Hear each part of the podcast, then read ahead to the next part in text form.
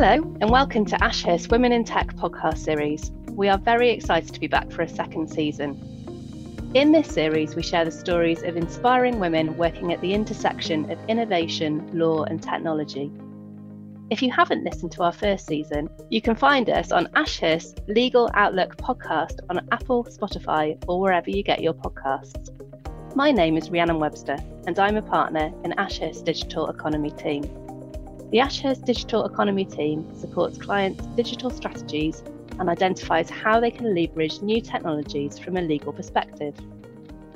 In today's episode, we chat to Sue Khan, Vice President of Privacy and Data Protection Officer at Flo Health. In our discussion, Sue and I talk about Sue's role in a company at the intersection of health, technology, and data, with its mission to use data and technology to give power to women when it comes to their health. Here's our conversation. Hi, Sue. Hi, Rhiannon. Thanks for having me. I'm really thrilled that you agreed to be a guest on this podcast. When we were brainstorming potential guests, we couldn't think of anyone more perfect than you for me to interview, as not only are you inspiring women working in the technology sector, but that technology is designed to empower women and build a better future for female health. And equally exciting for me, you are a data protection lawyer. so I would love to learn more about your role at Flo. And can you describe what Flo is and, and what is your role within that business? Yeah, absolutely. Um, thanks again uh, for having me here. So um, I've I joined Flo only recently in January, and I've joined, as you mentioned, as the VP of Privacy and the Data Protection Officer. Um, so Flo's mission is to build a better future for female health um, because we believe that when it comes to health, knowledge is power. So we have a fantastic app um, and we want to put the power back into the hands of women. So we think it's really important for women to understand their body signals um, and stay well and live better lives. So fantastic kind of organization, fantastic service. We're growing every day. We've got about I think this is right, 50 million monthly active users worldwide.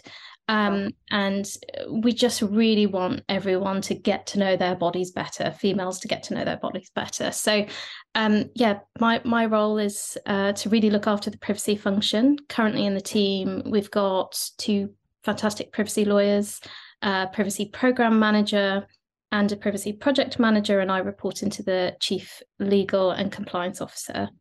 Um, but just generally speaking, in terms of my role at Flo, I guess at a very high level, my goal is to help women feel really informed and in control of their health data. So, um, keeping privacy simple, uh, presenting it to users in simple terms so that they can use the Flo app um, with full confidence and without feeling worried about how their data is being treated.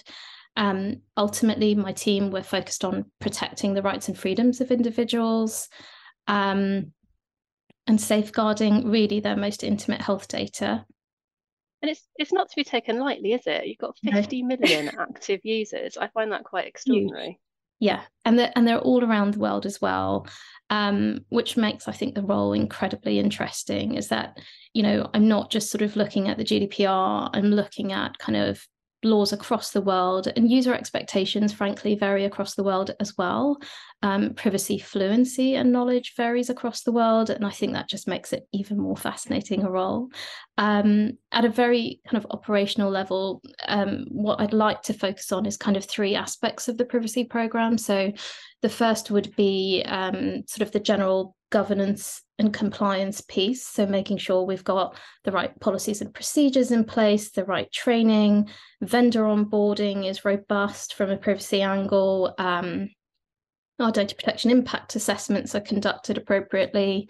Um, and then the second bucket really is sort of the advisory piece for the team. So you'll know Rhiannon privacy advice can be extremely contextual, it can be highly nuanced. And I think that's where the team really starts to kind of add value for the business to kind of help with product development, you know, be involved at an early stage when the engineers and the product teams are kind of building the service. And then I think the final bucket really is horizon scanning. So because we're in such a complex kind of world when it comes to privacy legislation, we need to do a lot of work to kind of actively monitor what's coming um, and prepare the business accordingly. And how do you keep up with that in a in such an evolving industry and area of law. great, great seminars from law firms. that really helps. Um, we do. Uh, we have to keep on top of kind of um, what's going on. I think that you know lawyers such as yourself like really help us with that, and um, we we try and kind of make the time and space for educating ourselves. It's really hard when you have an intense day job to kind of set time aside to say okay i'm going to i'm going to read up on this new piece of legislation. I want to understand kind of what the opinions are on this piece of legislation or how people are reacting to it. And we really need to take the time to do that. So so really we're trying to kind of as a team spend more time on that kind of knowledge and development piece. It's um, I always find myself doing it um so some light bedtime reading, which is probably not the thing to do before you um, before you go to sleep. Exactly. I think some may find that boring and may help them. It may well help them go to sleep. yeah. me, I quite enjoy it. Yeah. Is that really sad? no, I'm, I'm with you. I do that too. so, um, what's the thing that sets Flo apart when it comes to privacy compliance and compared with kind of your perception of the rest of the market or where you've worked before? So, I mean, I think um, we it's it's nice to be in an organization that genuinely takes privacy seriously. So um, we are the first female app to receive ISO 27001 certification. And now there's a real appetite to work on the privacy standards. So the ISO 27701 mm-hmm. um, certification. Um, there's a real kind of interest and appetite to kind of see if we can can aim for that that's probably the first time I've experienced that in an organization where there's a, there's a genuine drive to kind of be certified more and actually go beyond ISO 27001. Um, I think that's really promising. Um, we've got a few initiatives that we're looking into to kind of see how we can make privacy a bit uh, simple and uncomplicated for our users. So um, we're doing kind of a lot in that space and trying to understand kind of what good consent management might look like. Um, and we have a fantastic trust team that sits within engineering. Um, and their role as the trust team is to focus on pri- privacy initiatives, which I think is really fascinating as well. So it's not that privacy just kind of sits within the legal function. It's you know there are kind of teams that are being built in other areas of the business to help support privacy as well which i think is fantastic yeah it sounds um, like it's really embedded in the yes. organization yeah, and our, our support team are, are amazing because they deal with requests, not just privacy requests, but requests from our users from around the world, you know, in the thousands every month. And, and when I first came in, I wanted to understand sort of what their SLAs were for responding to kind of privacy rights requests. Mm. And you know it, they were almost apologetic that it was within days whereas you know as we know we have a month to, to respond to these mm. requests. But i was just so impressed with sort of the speed at which kind of the support team sort of deals with um, privacy related kind of rights requests. Um, and just generally i think there's there's quite an engaged um, group of uh, you know people within Flo and th- there's really good kind of privacy fluency. So i don't have to sort of explain what a DPIA is. Like everyone kind of has a baseline knowledge and they just they just get it that like a privacy is not a hard sell, basically. Great. which, which I think is great. Um and we've, and we've got things like cross-functional kind of pillars, we call them. So we've got one with marketing, security, privacy, uh, the trust team, where we kind of meet monthly to talk about sort of privacy initiatives, which I think is fantastic. So yeah, lot, lots going on. I d- I don't know if you've also read about our um, privacy and security advisory board that we've recently set. Mm, I did. I saw you were a member of it, and it's um, but it's cross um cross company, and you've got different people from different sectors in it, haven't you? Exactly. So we've got these um amazing sort of experts from eBay and Cloudflare and Nextdoor, um, and really the purpose of of the uh, advisory board is for us to sort of meet on a quarterly basis and discuss like some of our privacy and security priorities at Flo with mm. the sort of independent experts. Um, so I'm really excited about that. We've only had an introductory meeting so far, and I'm, I'm looking forward to more. It's almost like the role of a non-exec director, isn't it? Um, to kind of to get that extra insight into the um, into what others are doing and and kind of um, bounce ideas off. Is that the idea of it? Absolutely. So, um, you know, they're there to kind of support us. They're there to kind of explore different ideas, different things that we're thinking about. um, lend a hand in terms of their expertise. Um, so so yeah, it's it's it's fantastic. And how much do you get involved in the strategy of Flo? Because it sounds like because I mean privacy seems to be absolutely at the heart of it. So I imagine that you have quite a big role when it comes to setting the strategy and, and what happens next. Yeah, absolutely. I mean, the, the good thing is is that we're still quite a small organization. So we're I think about 430 employees. So the benefit benefit is is that I think everyone gets to get involved in the strategy. Like everyone has a say. Um, the work that kind of everyone is doing across the business is incredibly important. From a privacy perspective, um, you know, the chief legal officer who I report into, he's he's very sort of open to my ideas. And he said you know you you tell us which way th- this needs to go what you need to focus on. Um, and it's really kind of uh, encouraging to have that kind of support. And then i'm intrigued so you said about there's 400 um, approximate people that Flo. How many of those are men given the subject matter of your um, and the the mission of your company so, so it might surprise you actually we have a relatively even split. I think we're about 60 40 in favor of women, um, which I think is great because I think female health is not just a problem for women to solve. I think hmm. men should get involved too.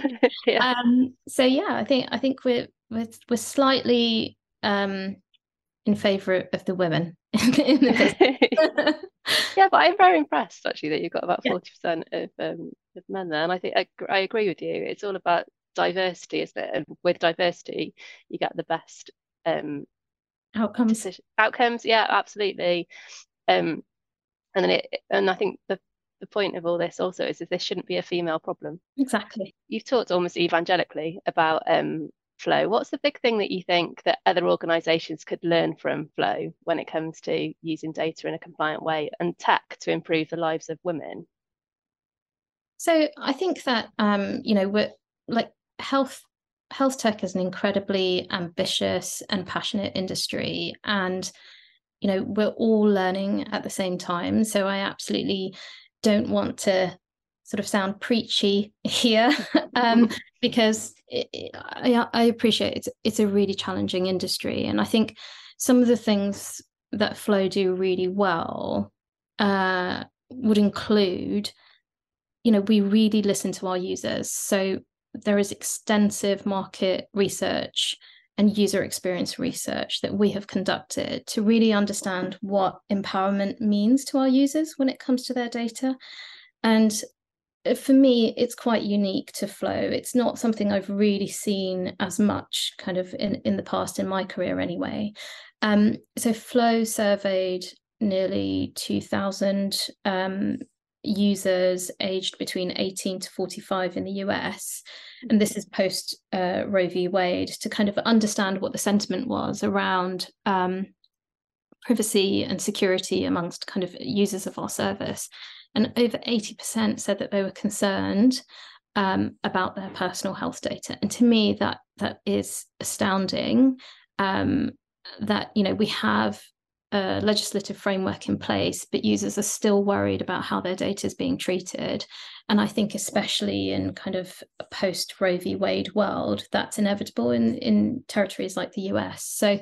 I think Flo's done an excellent job of really trying to listen to users, to to understand kind of what they expect from us to understand what they want.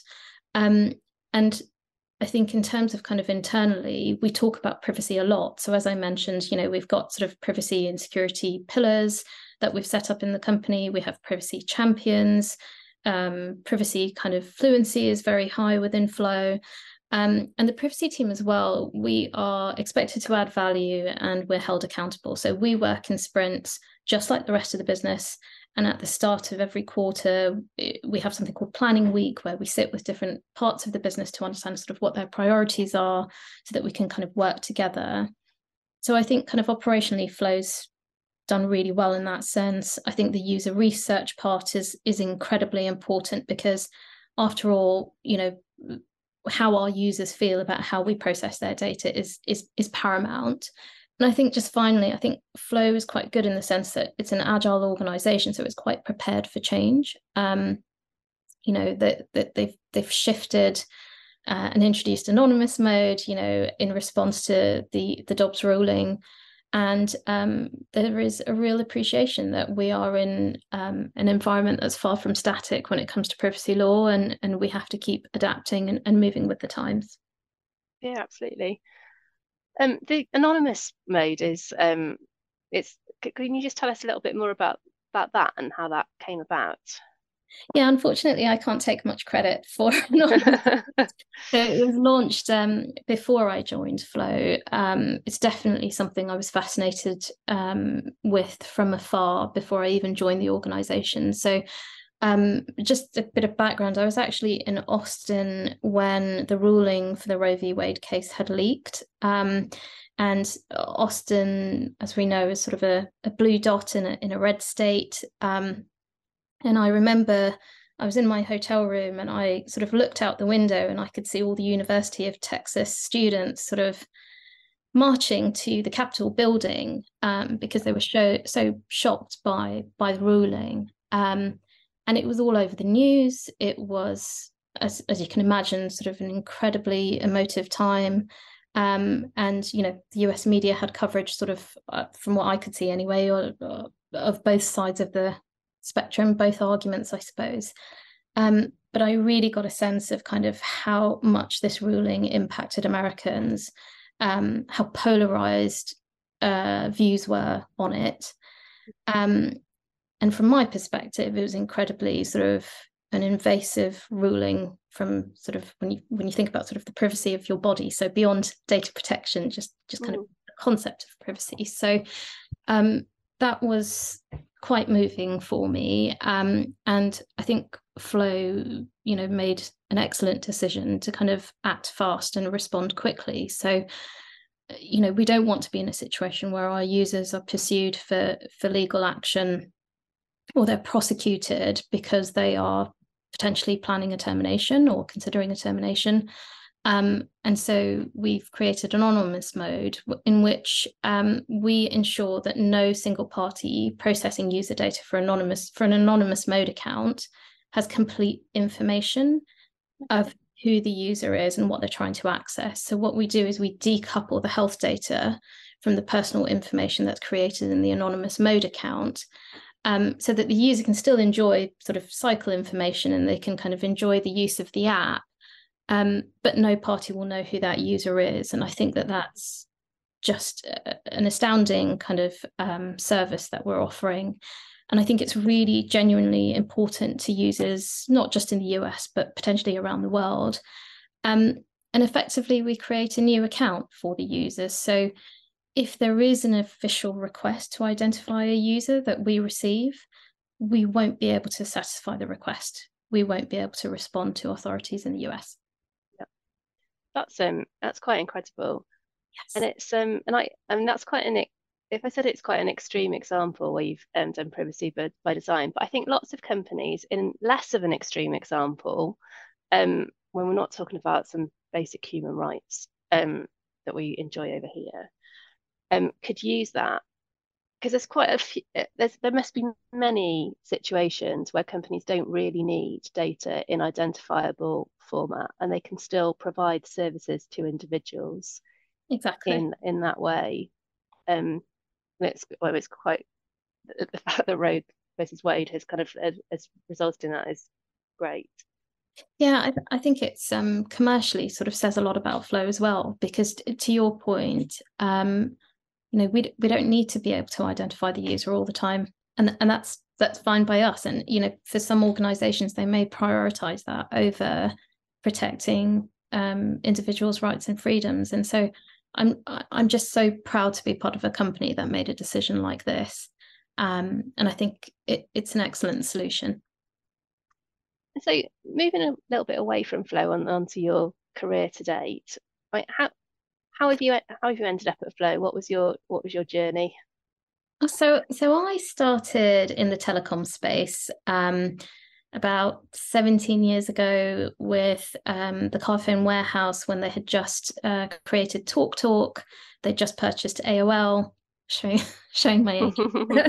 um, they just purchased AOL, and I was always um, the lawyer in the team that would kind of deal with the privacy matters on the side. It was kind of like my side job, my my hobby, um, because at the time you didn't really see sort of privacy teams within organizations. It just it just wasn't very common. But yeah, I was at, at the Carphone warehouse, um, and then I moved on to O2, the mobile phone network, and that's really when the Internet of Things started to explode. So O2 had the exclusive with Apple for the first iPhone. You know, apps were being launched uh, left, right, and center. Um, and it was just really exciting to be a part of all of that, really. So um, I know sort of loyalty apps are everywhere now, but at the time they were not very common. So I got to kind of work on one of the first loyalty apps um, that was launched by O2 and things like uh, joint ventures with uh, Vodafone and Orange or EE as it's known now at the time.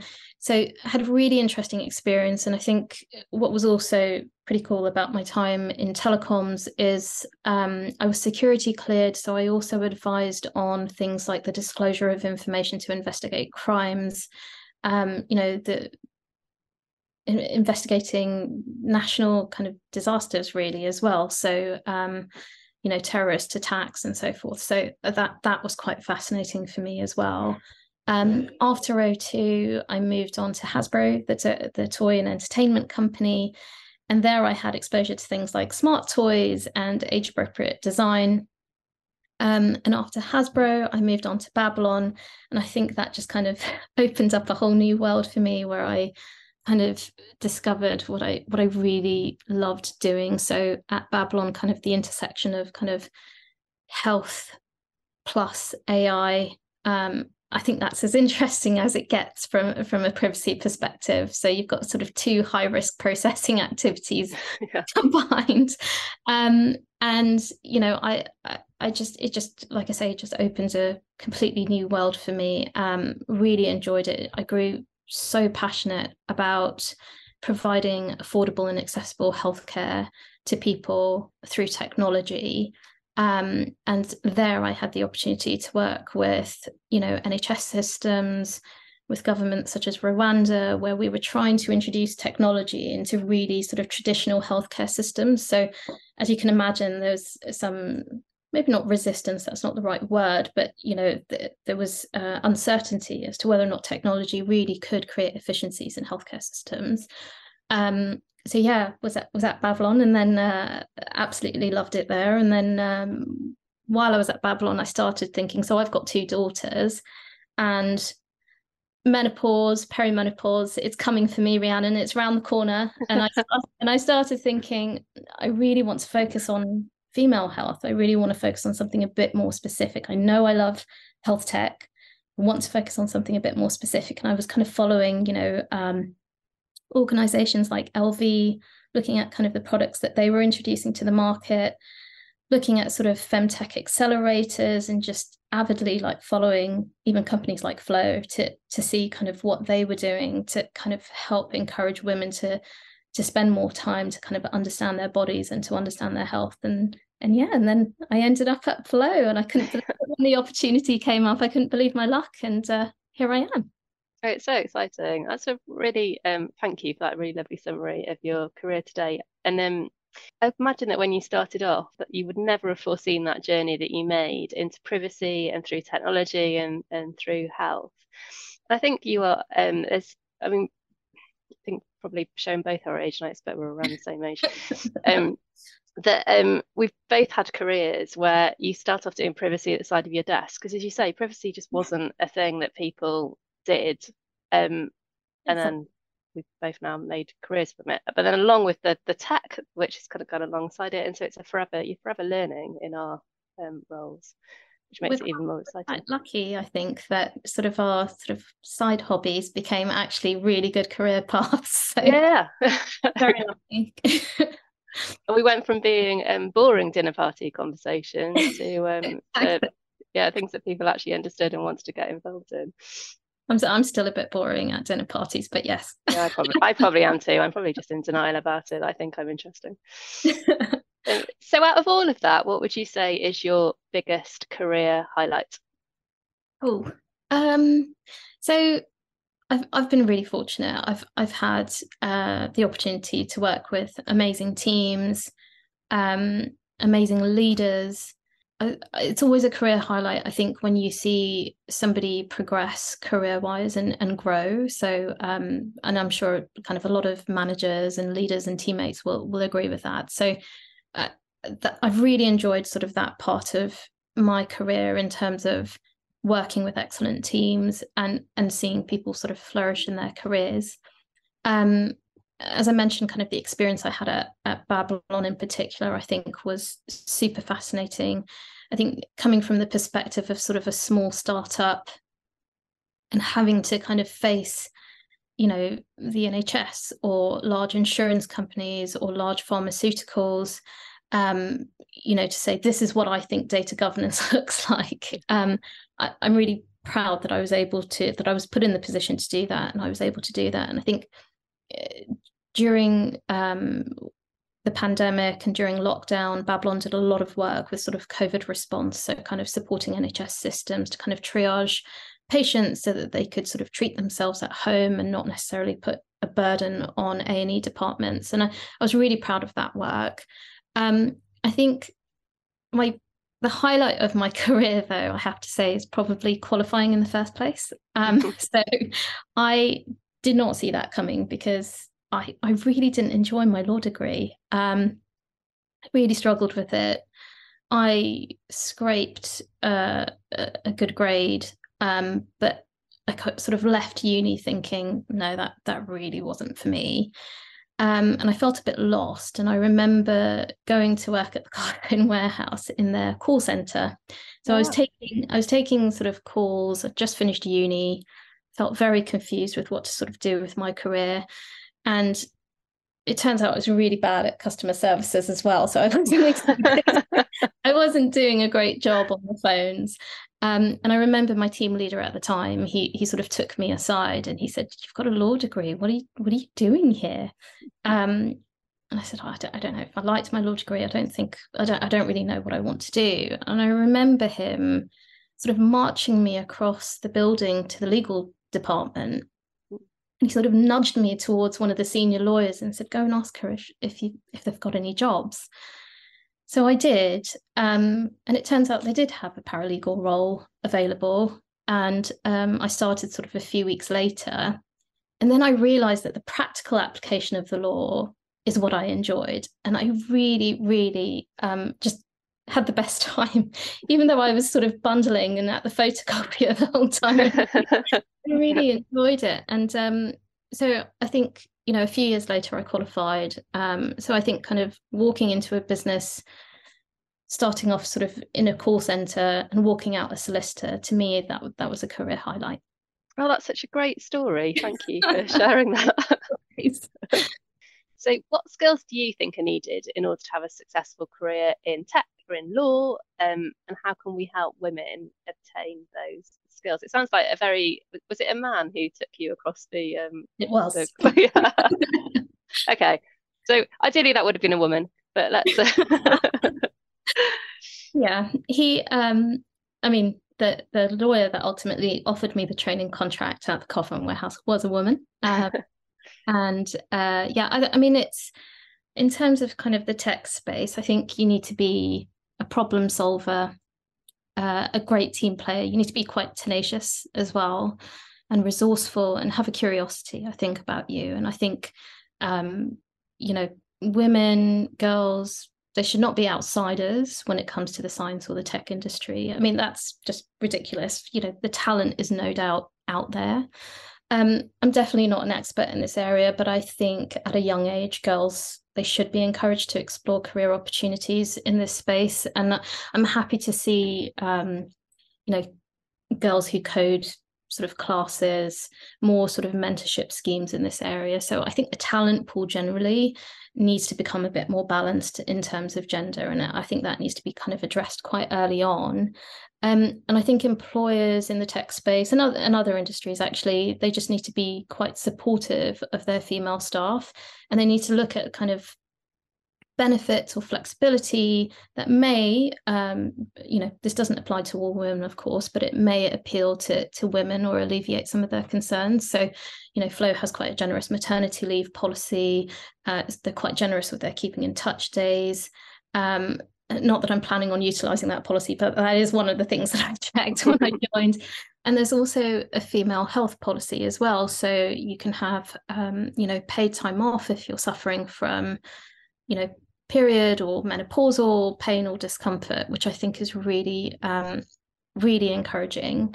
Um, I think for women in general, um, and I am massively generalizing here, I think encouragement can go a long way. So, what I want to see more of is kind of everyone, men and women, kind of encouraging women within their business to uh, share their views on calls, um, give feedback, you know, call out when women are being interrupted on calls or when someone is getting credit for repeating something that a woman a woman just said on a call. Mansplaining.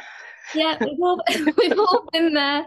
Um, yep. And I think both men and women need to kind of stamp out these behaviors, you know, when they when they see them.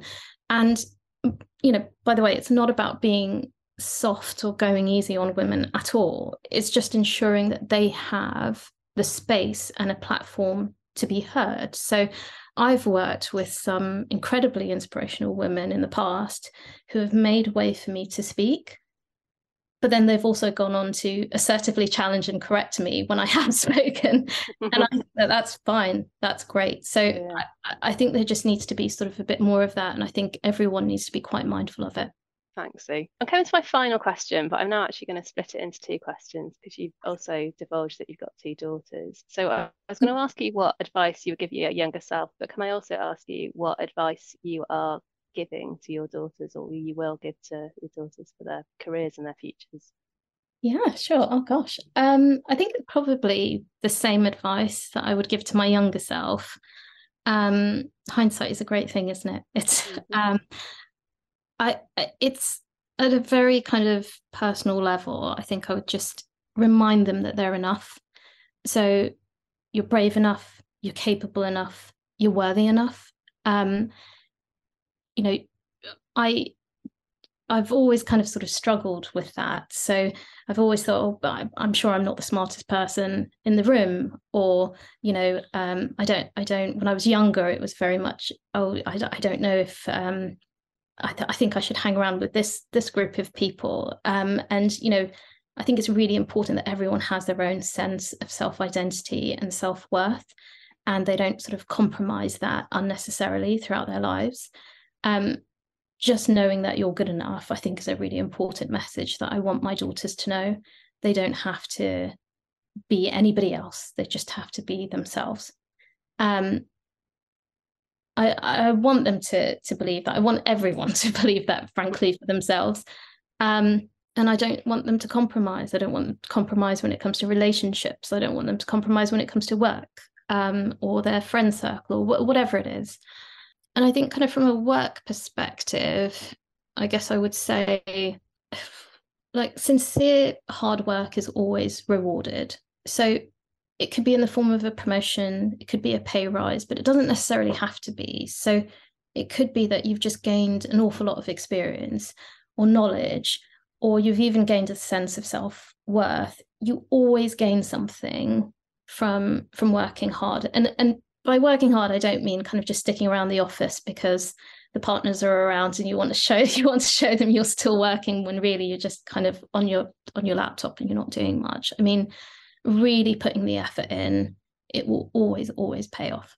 Thank you, Sue. That was really insightful and um, very wise words. Thank you. Um, thank you so much for joining us today. Um, I'm sure everyone who's been listening to the podcast will enjoy listening to you as much as I've enjoyed um, this interview. So thank you very much. My pleasure. Thanks for having me. Thanks for listening to season two of Ashurst Women in Tech podcast series. If you enjoyed this episode and want to listen to the rest of this season, or catch up on season one of our Women in Tech podcast, please subscribe to Ashurst Legal Outlook wherever you get your podcasts. While you're there, feel free to leave us a rating or review. If you'd like to find out more about Ashurst's digital economy team, please visit www.ashurst.com. In the meantime, thanks very much for listening and goodbye for now.